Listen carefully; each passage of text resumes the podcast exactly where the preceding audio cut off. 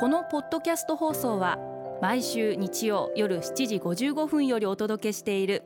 毎日に夢中感動プロデューサー小林翔一を再編集した特別版です。放送で収まりきらなかったアルビオン社長小林翔一さんが大切にしている感動のポイントをどうぞお楽しみください。アルビオンの小林翔一です。思い入れをリセットするって必要なことじゃないですか？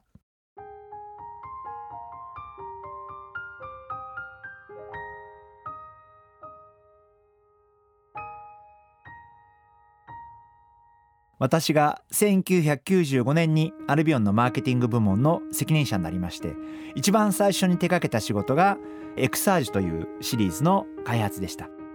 今では本当にアルビオンを支える中核のシリーズにまで成長させることができました、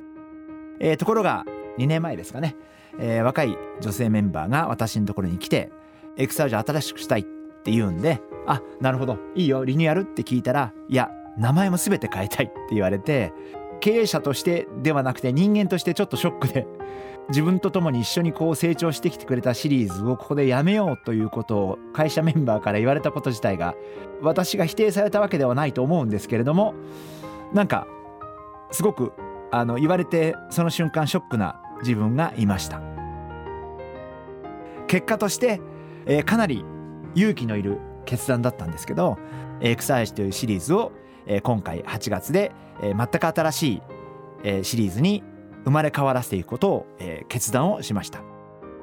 淡々と「えじゃあエクサージョン生産中止計画立てますね」とかってやってるわけですよ。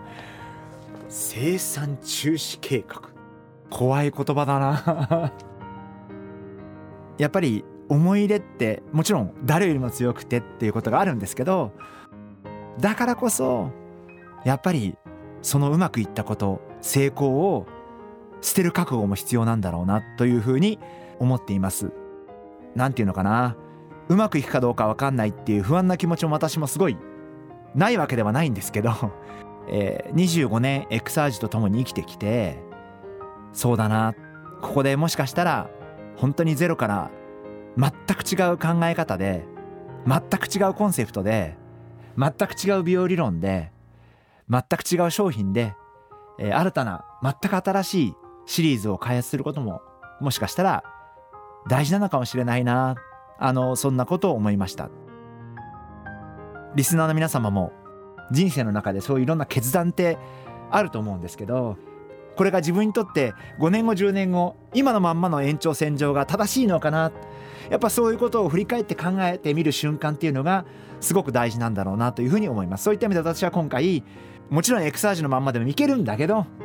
やっぱりここで10年先のアルビオンを考えた時に全く新しいことに挑戦する必要があるんじゃないかな。決断をさせてもらいました。リスナーの皆様も順調な時うまくいってる時だからこそ立ち止まって考えてみる。自分のあるいは会社の3年先5年先10年先を考えた時に何が正しいんだろうということを考えてみる。そういったことが大切じゃないでしょうか。毎日に夢中。感動プロデューサー小林翔一。明日からの1週間。感動することから始めてみませんか？それがあなたのスキルアップにつながるはずです。